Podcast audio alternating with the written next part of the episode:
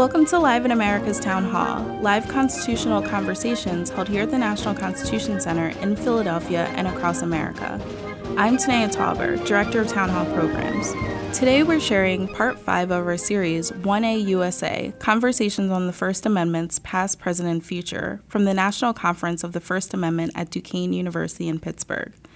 In our first panel, NCC President Jeff Rosen sits down with college presidents David A. Thomas of Morehouse College, Robert Zimmer of the University of Chicago, and Teresa Sullivan, President Emerita of the University of Virginia. Sullivan shares the challenges of serving as president during the Unite the Right protests in Charlottesville, and all three presidents discuss their efforts to foster free speech and intellectual diversity on their campuses. Later, you'll hear from a panel of journalists who have reported in foreign countries. They share stories of sometimes life threatening challenges they and their colleagues face and discuss the disparities of press freedom around the world. The MC you'll hear later on is Joy McNally, but first, here's Jeff. Welcome, everyone. I am Jeff Rosen, and so looking forward to this conversation with three of the most distinguished university presidents in the country. Three people who've done more to think about the state of free speech on campus and in America than anyone else, and we have so much to learn from their wisdom. I'm going to begin with Bob Zimmer because Chicago has inspired uh, many across the country by issuing a set of principles called the Chicago Principles that guide free speech on campus. So, Robert Zimmer, uh, what are the Chicago Principles and how do they guide free speech at Chicago?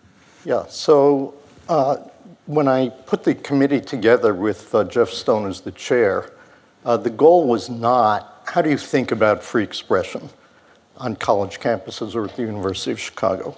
Uh, rather, the goal was to say the university has a very long standing commitment to free expression, open discourse, and intellectual challenge. And the task of this committee was to articulate them uh, because they needed a statement, we needed a clear statement to have uh, a set of principles on which we could act. Uh, fundamentally, these, this is a set of, state, a set of statements about free expression that reflect the point of view of the University of Chicago for a long time, continuing today, uh, about their importance to the most powerful, challenging, and empowering education.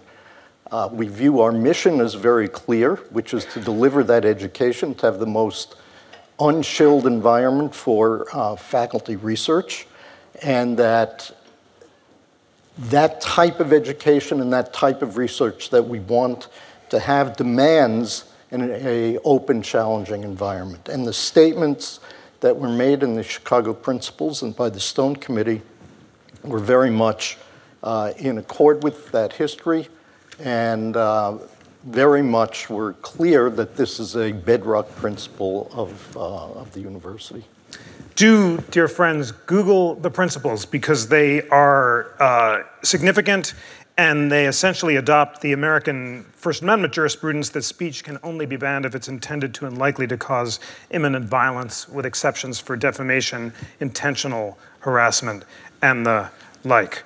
Uh, President Thomas, you are at Morehouse, which is one of three all male colleges, uh, one of the uh, historically uh, African American college.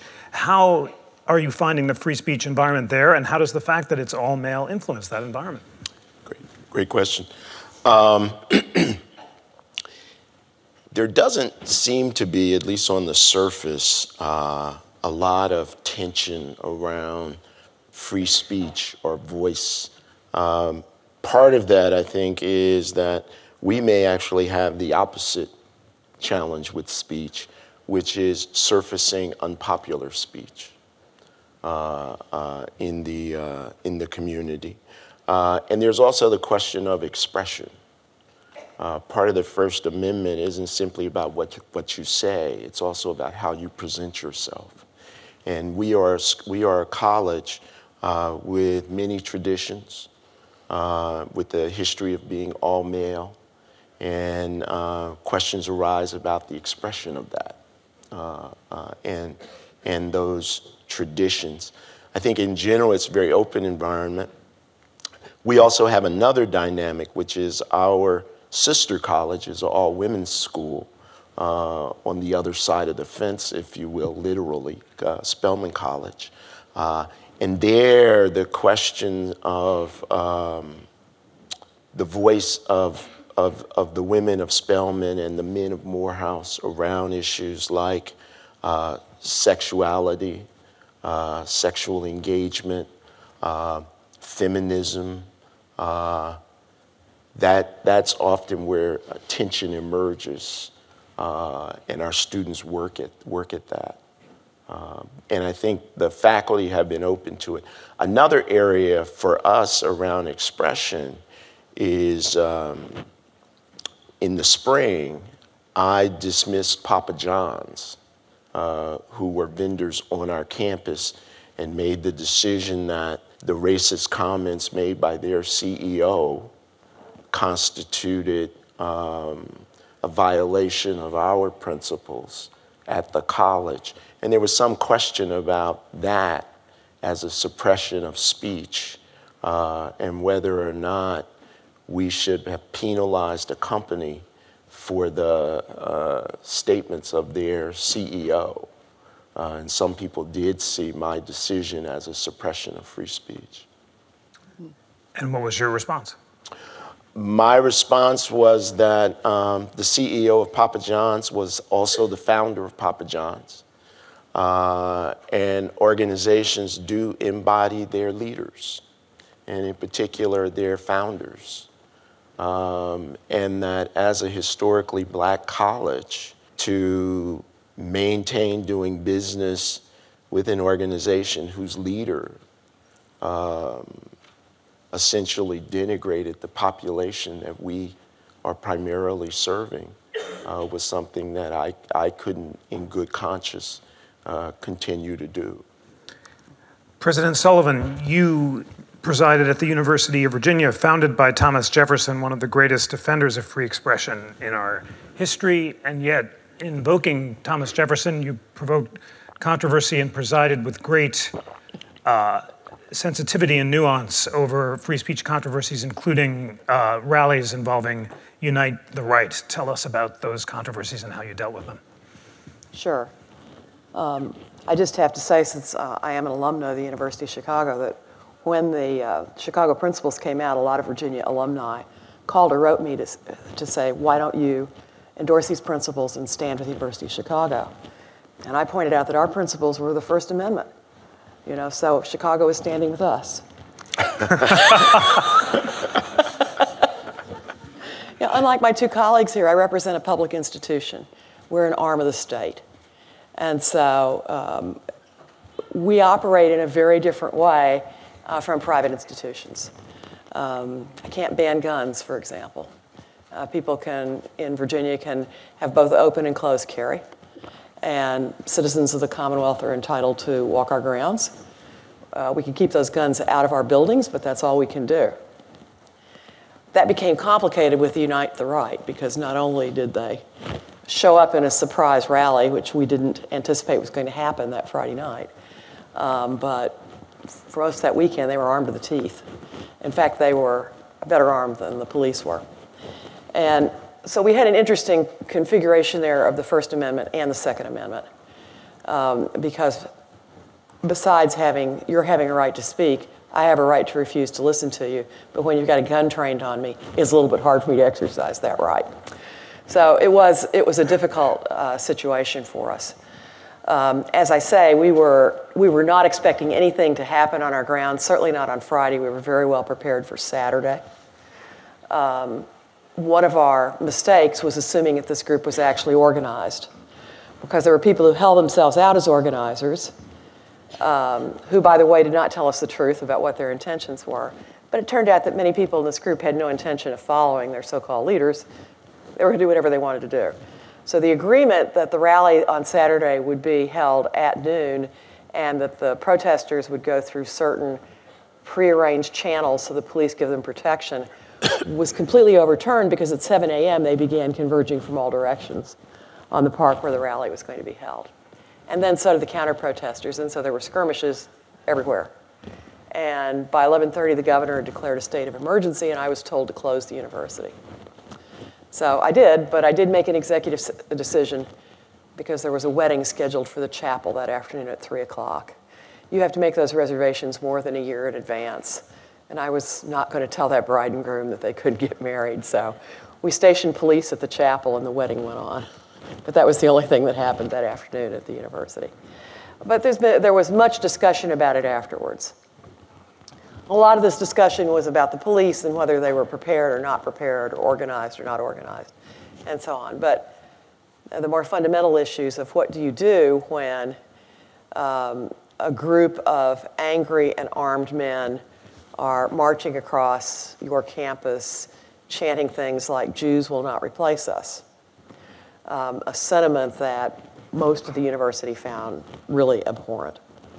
Um, so we spent the next year thinking about our time, place, manner policy and had vigorous debates among our, among our First Amendment scholars and others at the university to try and come up with a solution so that what happened that Friday couldn't happen again. But speakers, even those with unpopular views, still had places to speak where police could protect them if there were counter protesters, um, and we could make the situation physically safe. One thing I have to say, and presidents face this a lot, is we cannot make it psychologically safe. Uh, for students who encounter ideas that are antithetical to them, that are straightforward attacks on perhaps their faith beliefs, um, the groups they come from, um, that are threatening them in other ways, that actually is part of education. It doesn't necessarily feel good. I believe it was St. Thomas Aquinas who said, learning always makes a bloody entrance. What was the balance you struck? In the wake of the Charlottesville protests, the ACLU decided not to defend protesters who were armed on the grounds that being armed itself threatened imminent violence. Critics said that's not imminence, it's a Second Amendment right. So, how did you balance the two? Uh, well, we, um, we talked with our architecture faculty about whether our, our lawn could be construed as a facility, because under state law, we can ban weapons from a facility. And so the lawn is a totally enclosed space surrounded by students' living areas and some faculty living areas uh, with limited egress. There's only a few ways to get in and out. And so the architecture faculty offered the opinion that that was a facility. And so our Board of Visitors banned weapons from that facility. So that's one way that we began to handle that. But the other was about the only time, place, manner regulation we had was that you could not use amplified sound outside a classroom because you couldn't disrupt the class. Um, we decided instead that that offered too many acres and acres of uh, land for people to have protests where the police couldn't necessarily protect them. So we identified nine areas uh, on the grounds, popular gathering spaces where people would normally meet. And we declared those to be uh, places that could be reserved for um, any kind of free speech activity um, leafleting, uh, speeches, debates, whatever, uh, with a very easy reservation form.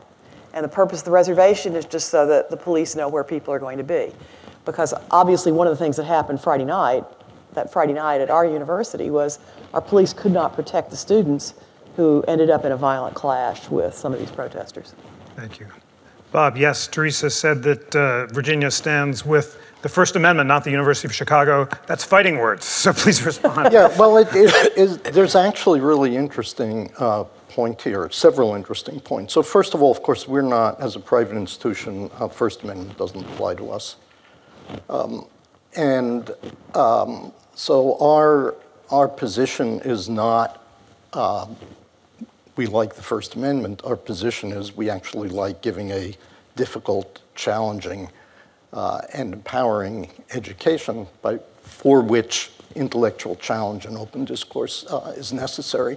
But a really interesting thing is, and I'm, this is not the case here, but you see some state universities, I would argue, hiding behind the First Amendment, saying, I have to do things uh, because of the First Amendment, but when it comes down to trying to set a tone on their campus in which people are not ostracized for having different views, in which intellectual challenge is accepted and, in fact, encouraged, in which people's assumptions are to be challenged, including their own, uh, that they're not so interested in.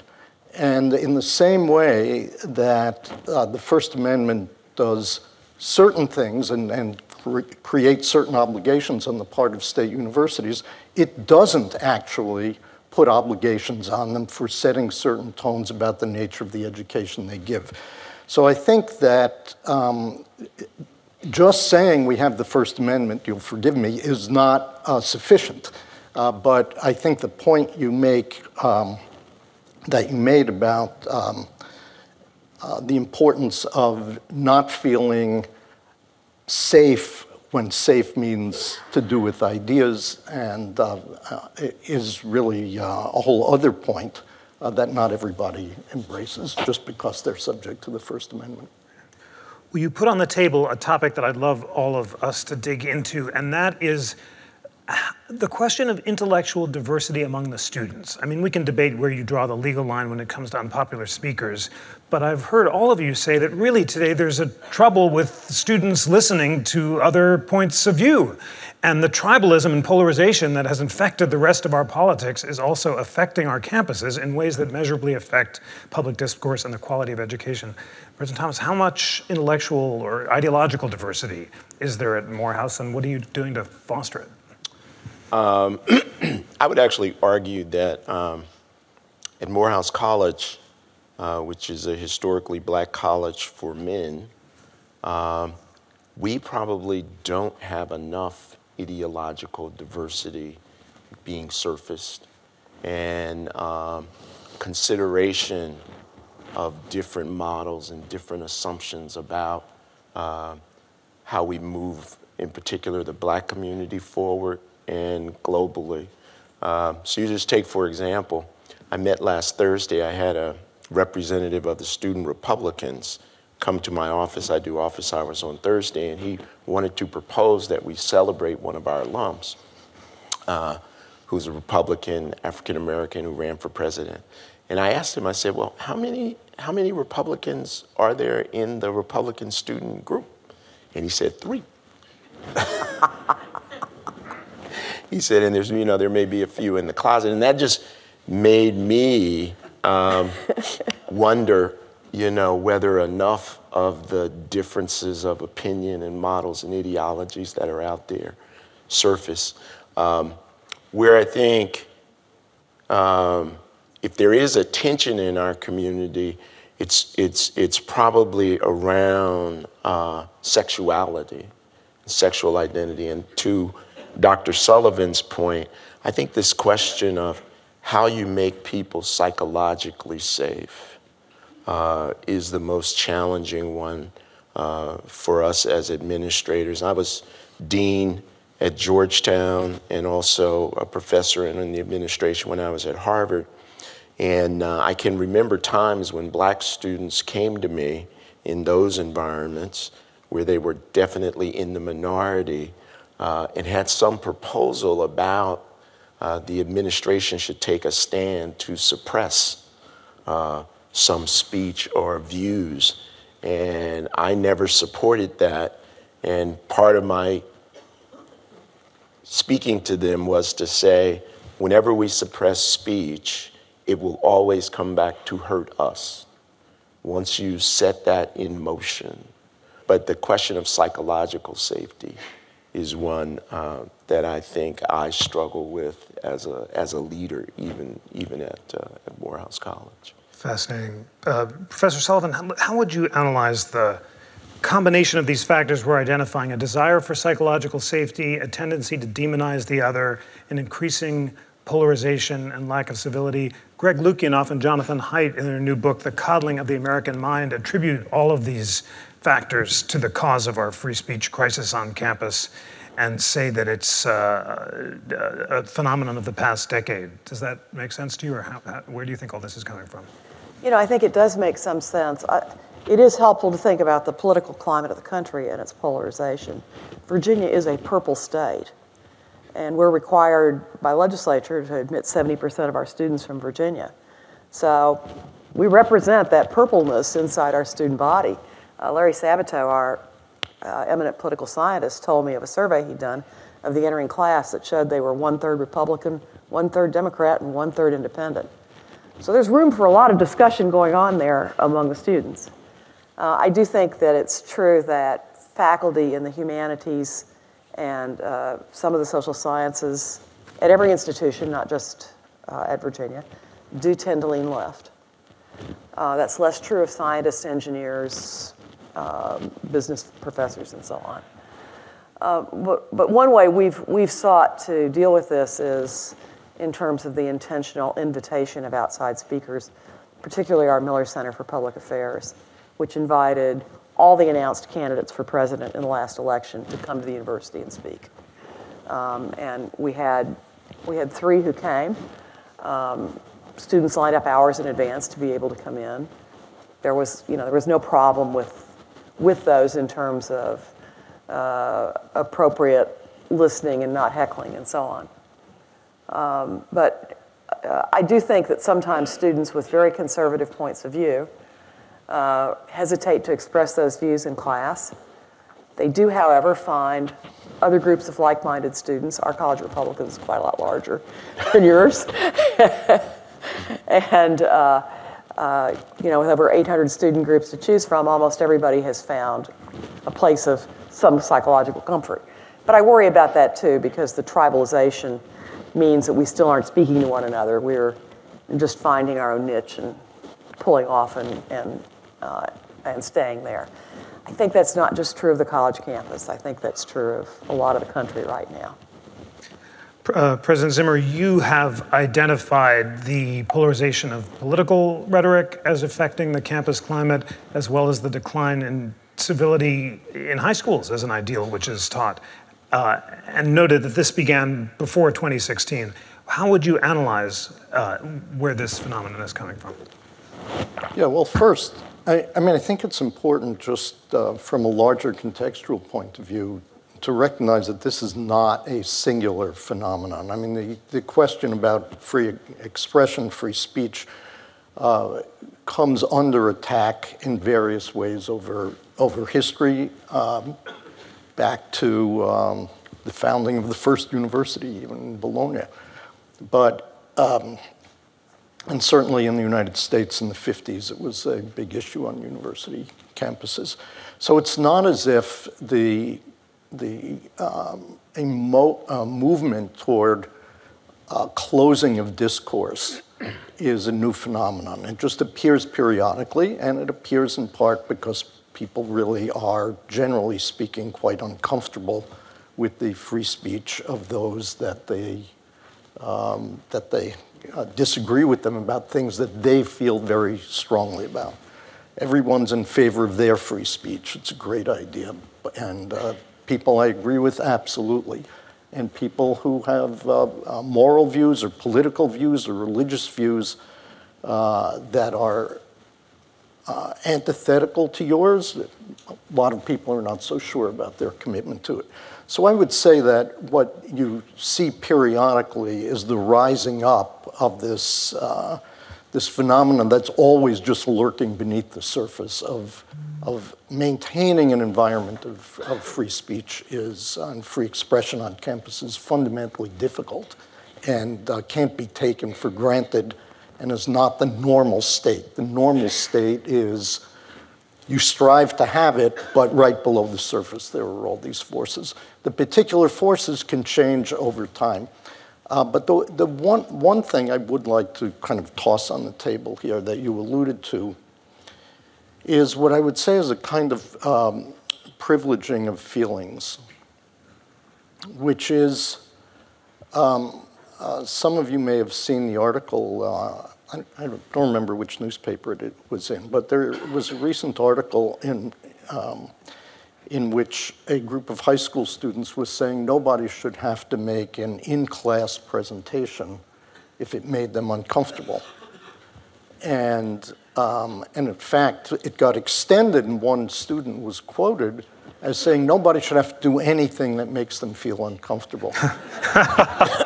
now, part of, the, part of the problem with this is, you know, okay, uh, you know, kids like adults say kind of uh, funny things sometimes, but, but the trouble is there is an entire environment right now in a lot of high schools where this is just what I would say is an extension of the environment. It may be an extreme extension, but there's this enormous sense of everybody needs to be protected all the time, uh, particularly from language.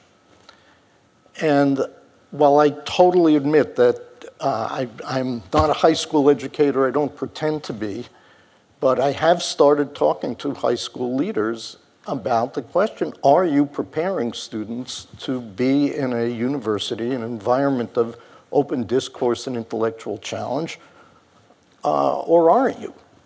And um, I think some places are paying a lot of attention to it, but in general, I think uh, a lot more can be done because of the, the nature of the emphasis in, uh, in high school right now. President Thomas, how do you teach this on campus? If students are coming in uh, expecting to be protected from emotional upset, um, how do you teach them to listen to ideas with which they disagree? I think it's a few things. Um, one, what I have always tried to do and, and, and tried to teach in the development of uh, instructors, which I've had a, a, lot of experience with when I was department chair, uh, is bringing balance, if you will, to the discussion rather than leading with my uh, political or social uh, views. Um, also, you know, I think in, in, in uh, Dr. Zimmer's point made me think about what happens even in high school, uh, this question of comfort, but there's also the question of what's the responsibility of educators to understand what we actually might be doing to individuals when we put them in those uncomfortable moments. And I'll give you an example. Um, when my daughter was in the seventh grade, she went to a private school, few African Americans, and the teacher was trying to teach about um, slavery. And in the past, she had randomly put kids in groups to be, you know, to kind of take the role of being a slave, a slave owner, right? And in the random assignment, my daughter wound up being in the group where she was supposed to imagine what it was like being a slave. And it was traumatizing. And so part of what I think, where I think the breakdown is in our ability to help young people have discourse is that we're not competently trained as educators to manage those discussions and to also see their connection to the identities of our students. And so we avoid them. Uh, and if we really want to go at this, we have to think about how we educate and equip our teachers in the classroom, our professors, to understand what the fault lines are as we engage it. Otherwise, we just shy away from it right? And we bail on it. Or we treat the conversation as though it's just a clinical conversation and doesn't have emotion attached to it. And um, I think we're largely ill equipped as educators in this country uh, to be the guides for our young people. And that's why we get what we get. All right, let's use our uh, short remaining time for closing statements. You've each, all three of you, have done so much to cast light and illumination on the free discourse of ideas in this country. Just brief concluding words to the audience about why they should care about free expression on campus and how they can defend it. Uh, President Sullivan. Fundamentally, universities won't exist if there's not the right to debate and talk about competing views. Um, you know, in, in science, for example, the only way progress is made is by scientists um, uh, plainly using the scientific method, but also taking the time to challenge what is accepted wisdom and try a new thing. Um, at Virginia, one of those things was discovering that there was a bacterium that causes stomach ulcers. Nobody believed that was true. The doctor who came up with this hypothesis was uh, ridiculed and jeered at, and today he has a Nobel Prize. Um, that, was a, that was a great example, but it doesn't just happen in science. We also have to be certain that it's happening in philosophy and linguistics, um, in, the, in the classes in English, that our students get exposed to it on every side. And, and ultimately, I think that they will find that they feel safer because they are equipped to deal with opposing arguments. That's where the real safety comes from.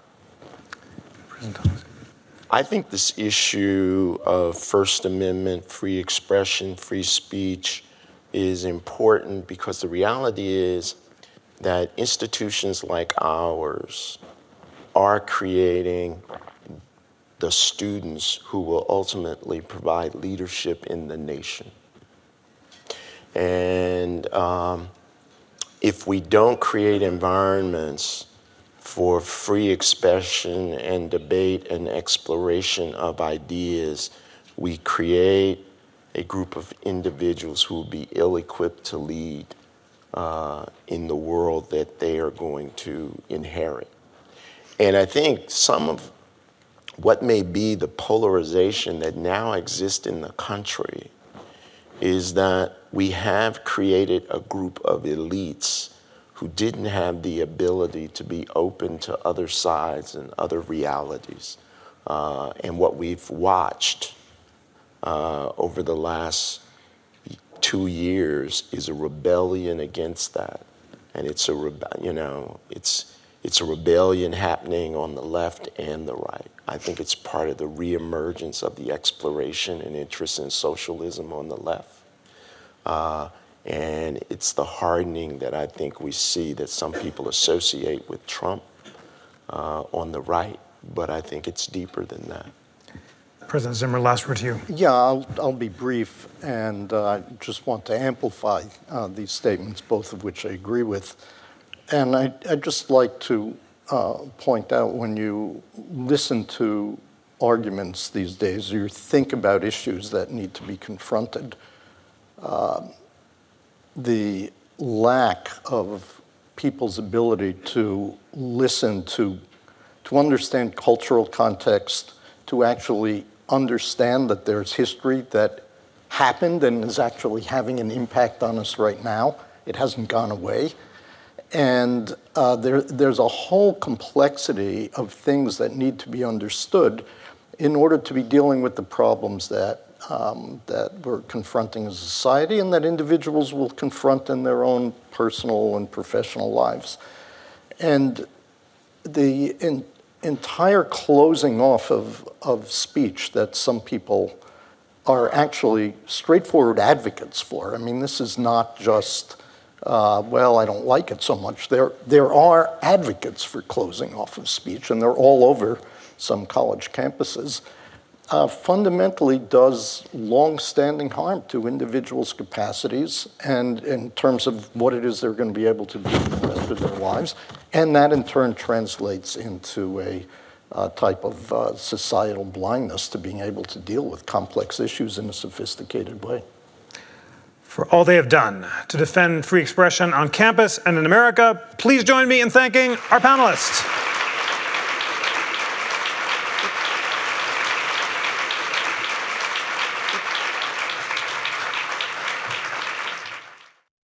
For our next segment, we welcome moderator Robert Rosenthal, former editor of the Philadelphia Inquirer, former managing editor of the San Francisco Chronicle, and former executive director of the Center for Investigative Reporting, where he currently serves as a member of the board. Our panelists for this session include Amanda Bennett, Suki Kim, Elizaveta Osetinskaya. Amanda Bennett is director of Voice of America, the largest United States international radio broadcast source, providing news and information in more than 40 languages to a weekly audience of more than 200 million.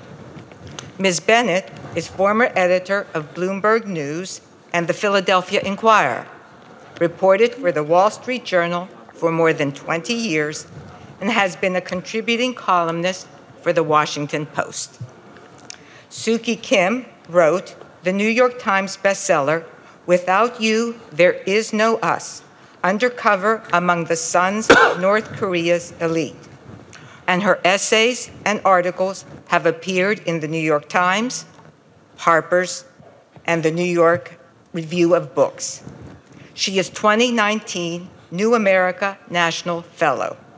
She is a contributing editor to the New Republic magazine, and her feature on What's Really Behind Trump and Kim Jong un runs today.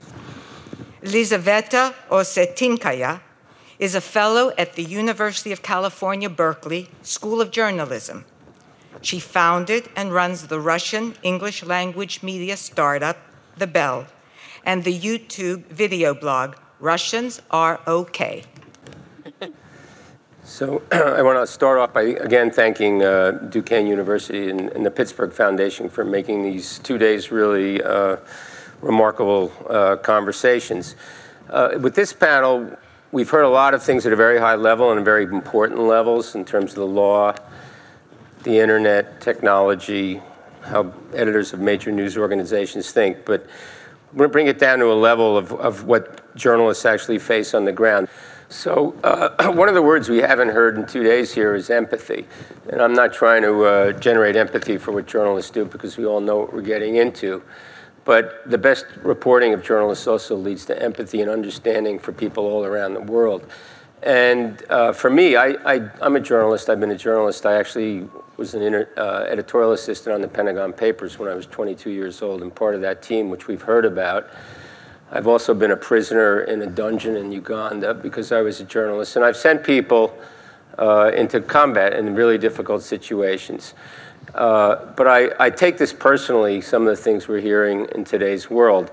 And I'm hoping today that each one of these uh, terrific journalists and writers uh, talk a little bit about, first about who they are and what they've done, and then we're going to have a conversation. So, Amanda, uh, why don't you start and tell us about the Voice of America where you're currently working yeah, and leading. Th- yes, thank you. And uh, I'd just like to point out three of the journalists that were killed in Kabul were uh, our colleagues from the Radio Free Europe, and they were killed all at the same time during the, uh, the bombing there.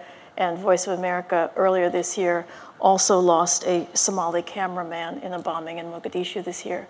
So these issues that uh, Jamal Khashoggi raises are not theoretical ones for us. They're very real. And the outcome of how much governments push back on this kind of behavior really does have very practical implications for the news, the news gathering force that we have. Um, before you can understand, I think, what I'm talking about, I'd like to just give you a brief overview of what the Voice of America is, because I find that even among my journalistic colleagues, there's a, there's a misunderstanding about who we are and what we do. And the first is that, yes, we still do exist.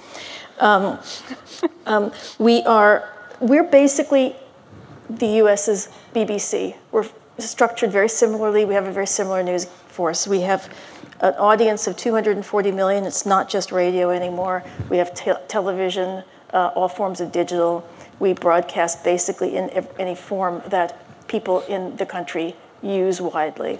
And if you want to know what countries we broadcast into, take the um, the Freedom House's list of unfree countries, basically count 60 countries up from the bottom, and that's our, our audience. So we are broadcasting into countries that have either very little or no free press at all.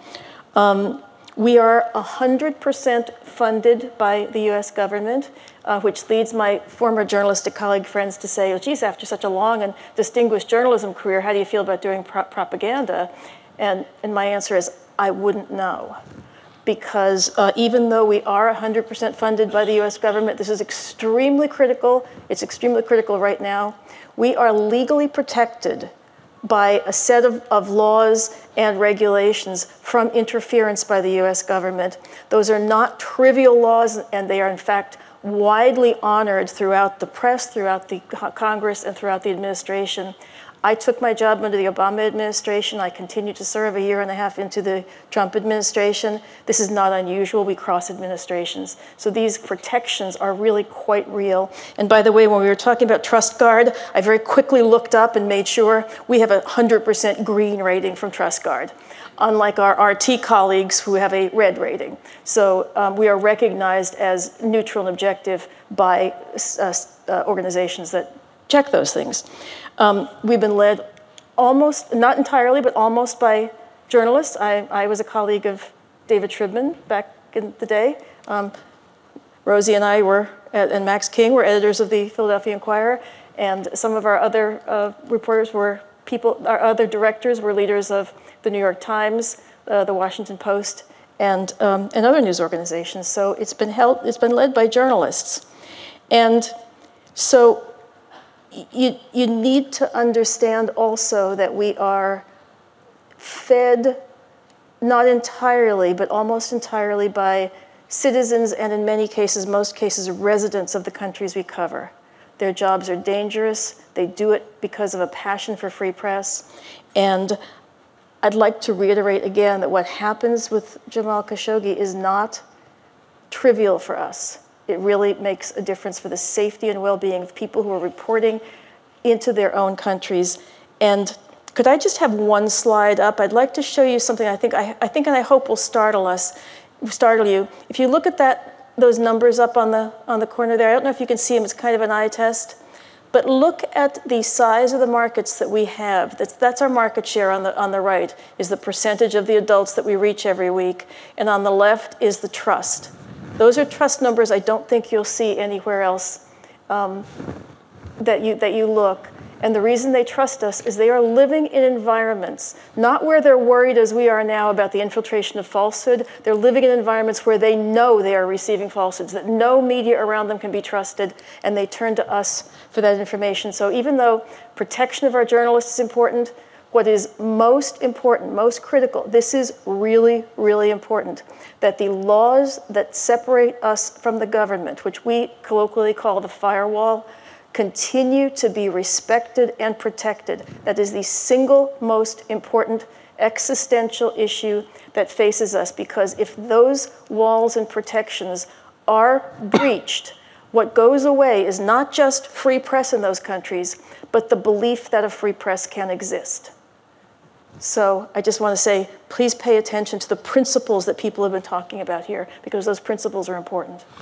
Suki, you made a decision uh, to basically go undercover into North Korea uh, to tell a story. And uh, can you tell us about why you did that? And also, obviously, you knew there was tremendous risk if you had been discovered and how you dealt with that. Well, it's, uh, you know, here we are at the First Amendment conference. Uh, North Korea is a place where uh, there is no freedom of any kind, um, freedom of speech to begin with.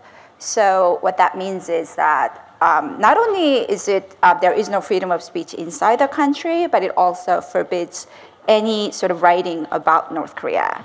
So if you uh, try to cover it, and I've been covering North Korea for about 16 years, and you can't really get to the heart of the place, and that's the frustration with a topic like this, because um, all the things that we are now these days talk about in America, like fake news, death of the media, um, all of that is, is basically what North Korea has done very successfully.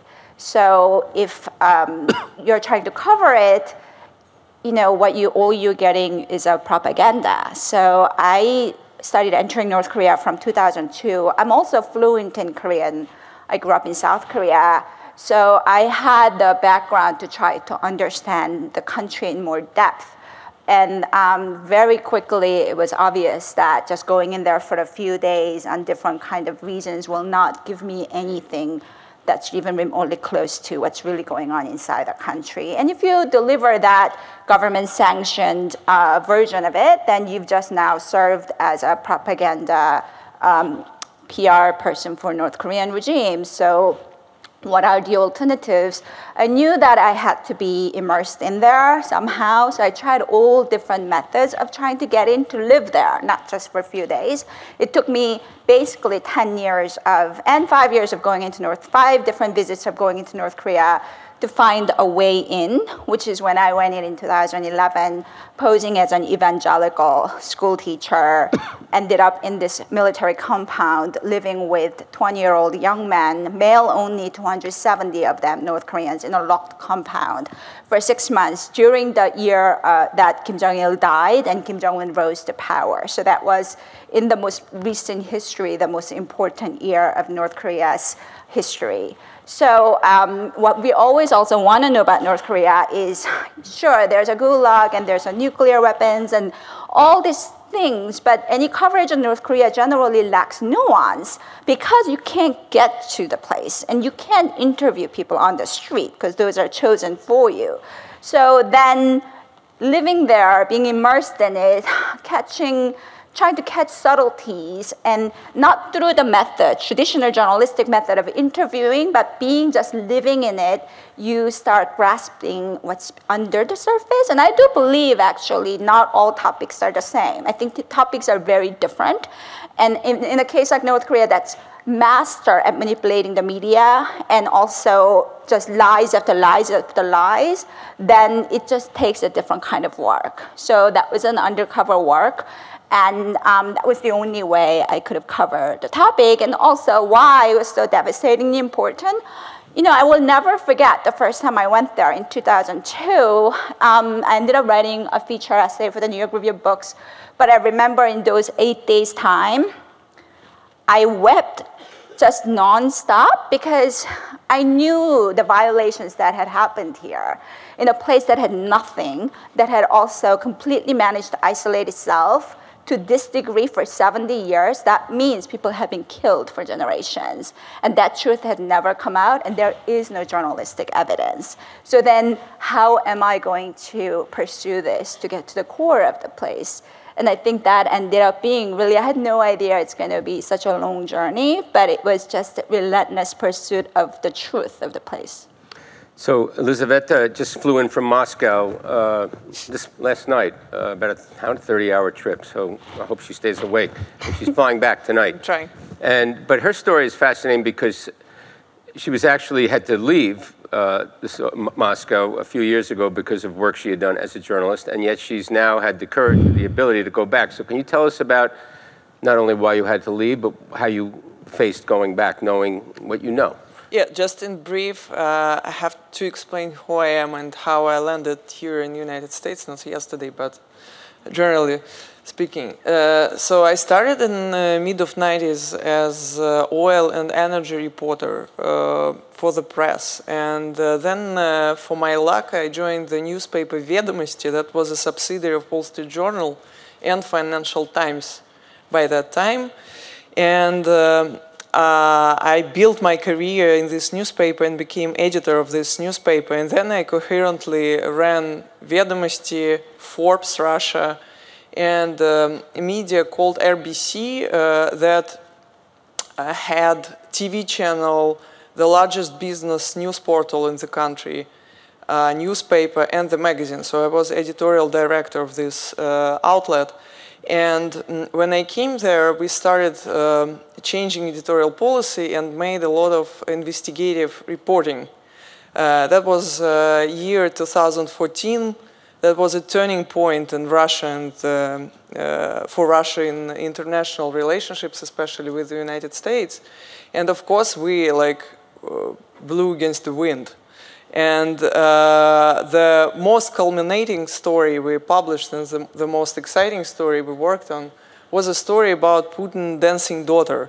Uh, uh, for surprise of the most uh, people in US, uh, uh, the Russian president doesn't disclose any information about his family, especially about his children. So this is one of the top state secrets Uh, and of course, that was definitely crossing the, li the lines publication and uh, revealing the business side of uh, his youngest daughter and telling her story about only about we, we published the, only about uh, uh business uh, and we didn't touch her private life.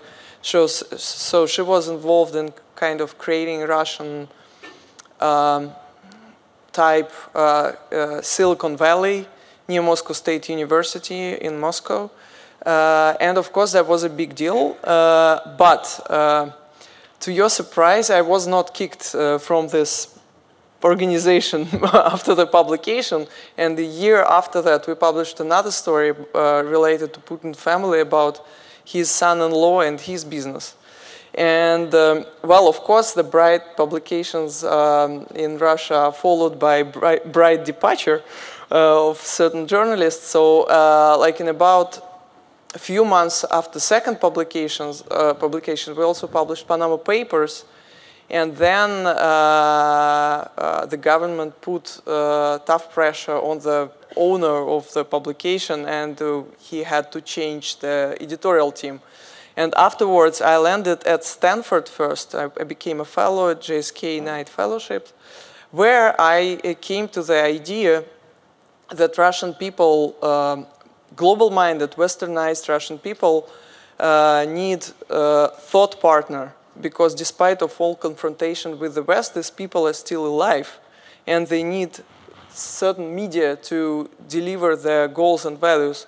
From, uh, from another side, West also, uh, as I thought uh, that time, uh, needs certain uh, medium to communicate and to get fair and detailed information about the country. Uh, and that's how I came to the idea of the bell. Uh, then I moved to Berkeley, so there is no mistake in bio. So uh, I moved from Stanford to Berkeley, where I started with support of uh, some people and Lowell Bergman uh, from Investigative Reporting Program. I started working on this uh, idea of the bell. And to now we have a website with approximately 1 million uniques per month, 30,000 subscribers newsletter, I have my personal video blog that where I interview uh, Russian-speaking entrepreneurs who achieved global success, like Phil Libin or some. But are those David people Young. in Russia or they've had to leave? They, they, well, the thing is that nobody had to leave. Only some people had to leave. Well, people had their own destinies. I mean, some people left because their parents left. Some people decided to move to Silicon Valley because it's better fit the businesses, and so on. So we also have uh, English language newsletter, weekly newsletter that I encourage you to subscribe uh, on our website. So um, yes, and I'm doing quite. So we have team of ten people on the ground in Moscow. So let, let me interrupt. But so you you had to leave because of a story you wrote, and obviously Russian journalists have been murdered or killed because of their work. But you're confident in going back where you're still able to work there. And how do you face that threat when you know you're doing stories some people might not like? Uh, first, the devil is always uh, in the details. So uh, the, the general impression of Russia on the West is that Russia is very well run, uh, managed state with a very, I would say, monolith idea and monolith thoughts of people. And uh, that's actually completely not true. Russia is, I would say, poorly managed state with a lot of people having in power, having their own interests, uh, own ideas, and sometimes values. Uh, and the only thing that unifies, uh, unifies them now is confrontation with the West. That's true. But also, uh, they have, in the government and the Kremlin, they have liberal wings, more conservative, heavily conservative wings, and uh, that surprising thing but, uh, that I'm not only able to travel uh, free, free, uh, freely into the country, but I also can do, for example, public talks with people former government people or people in the government, but being in complete confrontation with some other people who like whose goal is just to turn our media off or put us on the list of foreign agents together with Voice of America, and so on and so forth. So Russian society is not homogeneous, and um, power is very complicated agent that uh, uh, is better to uh, study. okay. Amanda, when, with the, the, journalists you who work for you, I mean, there's no there's no First Amendment protection, you know. And the, the, Solicitor General in the earlier panel mentioned the fact that one of the things that when the, our founding fathers wrote the First Amendment, people could be hung and executed. Well, in the countries your journalists are working in, they are arrested and beaten and sometimes executed. How do you worry, or do you worry about protecting them, and can you? I worry about all the time, and we can't protect them.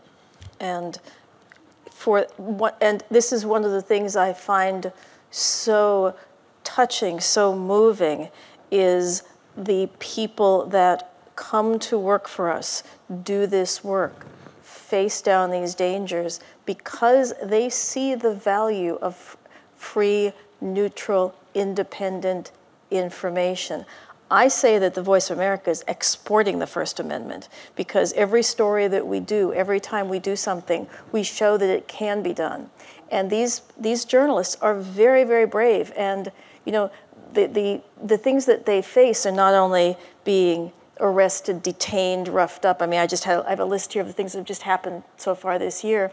But the cross, the cross national threats that they're facing now raises the danger quite significantly. I'll just give you one example. This is our Radio Free Asia colleagues. There's um, family members of six of the journalists who are located in Washington have been rounded up and sent to those Uyghur re-education camps. The family members back in China have been arrested and taken into, into basically concentration camps because of the work of the journalist here. So the threats that these people are facing are really immense.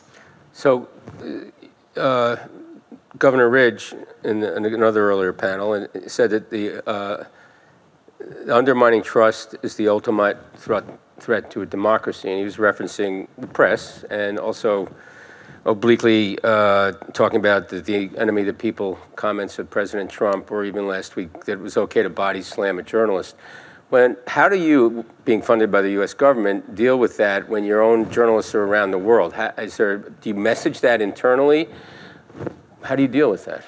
You know, it's really one of the, again, touching and inspiring things because we are, we are broadcasting. Th- these things that we are experiencing are coming to us against a context of our entire lifetimes understanding the freedoms that we have and, and benefiting from the freedoms that we have. When I go and, and go out and see in the other countries, these are countries that have either had these kinds of freedoms only briefly or, or very uh, limited basis or have never had these freedoms. And so for them, the reason there's those trust factors out there is they ha- they actually understand what it means to have uh, impartial information given to them, and they see it coming from us. So for, for when we go out there, what they're saying is, please don't leave us. Please don't stop. Don't don't let this let don't let this go away. Which is why I say that the most important thing that we have is that separation from government that that permits us to report freely, openly on our own government as well as any other governments, that concept, that foundation of independence is what we have to offer the rest of the world. Thank you. Suki, uh, in your book, can you describe for the audience uh, what the news is like in North Korea that ex- people are exposed to? What is the news about? Well, I mean, I think being at this conference, it's been really fascinating to hear these words that come up like democracy or truth or um, North Korea is a case where that's all been eradicated. So, uh, you know, when I think the, uh, the first panel today, uh, I think it was the editor, executive editor of New York Times talking about that there are more options for the media um, they, there's more than two papers. I mean, North Korea, there's only really one paper. Um, they say more than one exists, but really only one working paper, and that is six pages long, and every article is about the great leader. Um, television is exactly the same, really only one functioning television channel, and that only shows programs about the great leader. What that also means, it brings back to again what we've been discussing, is the educated audience. Is it possible to have an audience who've been educated on nothing but the great leader there is really, you can't really pretend the rest of the world doesn't exist and educate them on anything history, literature, science, none of it is possible. So then you have an audience who literally has not had any information. It's not an informed audience you have in North Korea. Also, the concept of truth and lies, um, because the North Korean regime has successfully really told their people for generations that everything outside is a lie. So here, when we talk about fake news and taking away the credibility from the media, what North Korean government has done is to erase the media within their country, only have the concept of the great leader, and then um, took the credibility of the outside media away. So everything they're saying is not true. And here we only have information about the great leader. So I think the fear of what we're talking about, uh, you know, somehow losing this First Amendment, North Korea is what happens. You know, like it is possible to erase history. It is possible, and Korea is a 5,000 year old history. In 70 years, history of North Korea, it has successfully erased 5,000 years. And the concept of truth and lies and the ability in its citizens to differentiate between the two. And I think what's really been alarming to me um, in this country, it is true America has so much, but at the same time, I have to say, in the current time, a lot of things remind me of North Korea a lot. This Twitter, president's Twitter, that's happening constantly. Um, those really remind me of those slogans in North Korea. Every building has a slogan by the great leader. Every wall has a slogan by the great leader. It would be something that he's saying in a very short sentence, just like what Twitter is what, 140 characters, 280 characters? It's exactly like that, all about the greatness of the great leader, and it's not that different. And I think that, I mean, it's fascinating because more and more there is a sadly some resemblance. Yeah, one of the things, uh, I'd go one little layer deeper, your interaction even with the students and the sort of the culture of lying that begins from the top and then in, in people's interactions with each other, the almost inability to deal with truth. When actually, I mean, what's the most heartbreaking in an immersive journalism where I was really immersed and embedded within this group of future leadership of North Korea. They were a 20 year old young man who's going to lead this nation. I mean, the inability to tell the truth from lies comes from lying is a way of survival. You have to lie to survive, but sometimes they also got in a habit of constantly saying lies. And also, that's all they've ever known since birth. And sometimes they just couldn't tell the difference. And that I think, I think that's basically erasing humanity. If you cannot tell the difference what is true and what is not true, then it shakes your foundation. And I think that's what we've been talking about here a lot, listening to the panels, taking the credibility away from actually objective truth. I mean, that's all, we're talking about similar stuff, where your ground shakes, and then what is behind, what is left behind I mean, it's basically, it's, it's possible. You know, we think that it's not possible to lose everything. But North Korea is an example where all of that got lost, which is humanity and history and memory and truth. And I, I don't know what more is, what's more scary than a place like that.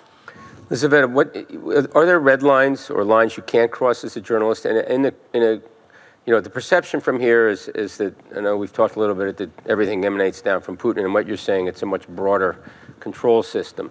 But as a journalist there, and I don't know if you've known some of your colleagues who have been killed or aware of that certainly, but as a, as a fraternity, sorority of journalists, do you, do you sort of watch each other? Are there red lines you say you can't cross, or the stories you won't go near? How do you manage that risk? First of all, I have to say that uh, fortunately Russia is not like North Korea yet. so um, yet uh, uh, we don't know the uh, how high is the speed of changes, uh, but still Russia has free YouTube. that is equally uh, used by both opposition, free press, and Kremlin as well. So Kremlin became uh, extremely efficient. I mean, I refer to your point about what's true and what is not true. So Kremlin uh, uh, uses the, the various channels in the country uh, in a very efficient way to deliver its own agenda. And uh, basically, the truth about uh, Russian media landscape is that you can find any information you'd like and believe in, in everything you want to believe.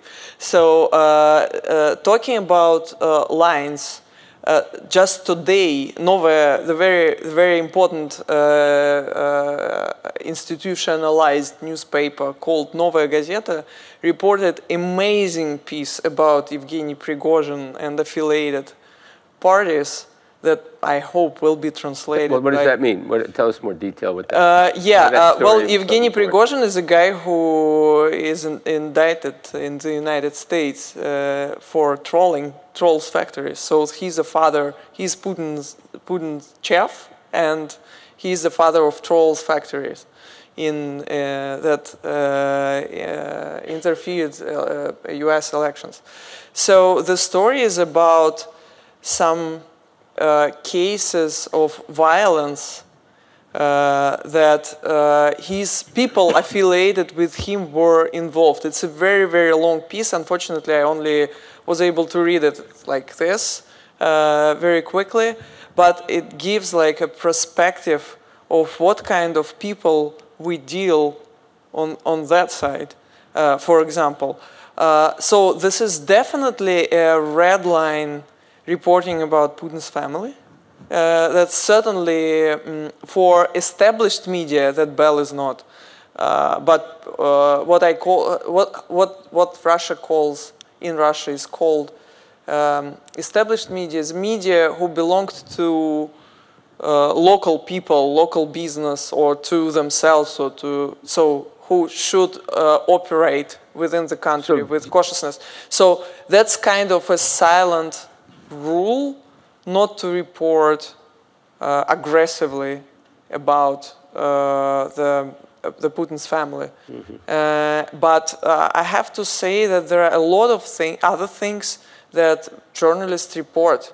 For example, uh, we all know the case of opposition leader Alexei Navalny, who every day reveals new and different facts about Putin inner circle, like Mr. Zolotov, who is chief of National Guard, or like some other officials who stole some money or uh, purchased some So property. wh- I think what you're saying is yeah. it's, it's a much more open press than we think about that here. you yeah it's also uh, vastly used by kremlin himself but not uh, always it, it, it gives certain results for example you say that kremlin uh, some media i would say uh, say like that kremlin almost orchestrated uh, elections in the united states while kremlin completely failed its own domestic elections on the far east. Uh, when uh, a governor from ruling party totally failed and totally lost elections to another not opposition but like regulated opposition candidate. But those things are, are possible and it's another proof that russian uh, politics is not homogeneous and it's not uh, well orchestrated and well managed from the top to the bottom it's very different Okay, well, I want to thank you all and thank you all for coming today and listening to us. This conversation was presented by Duquesne University and the Pittsburgh Foundation in partnership with the National Constitution Center. This episode was edited by Jackie McDermott and Greg Scheckler and produced by me, Tanaya Tauber, and Jackie McDermott. We hope you enjoyed our 1A USA series. Tune back in tomorrow to hear a bonus episode featuring a performance by Simon Tam and his band, The Slants, who fought all the way to the Supreme Court to trademark their band name. Here's a sneak peek of tomorrow's episode. On behalf of the National Constitution Center, I'm Tanaya Tauber.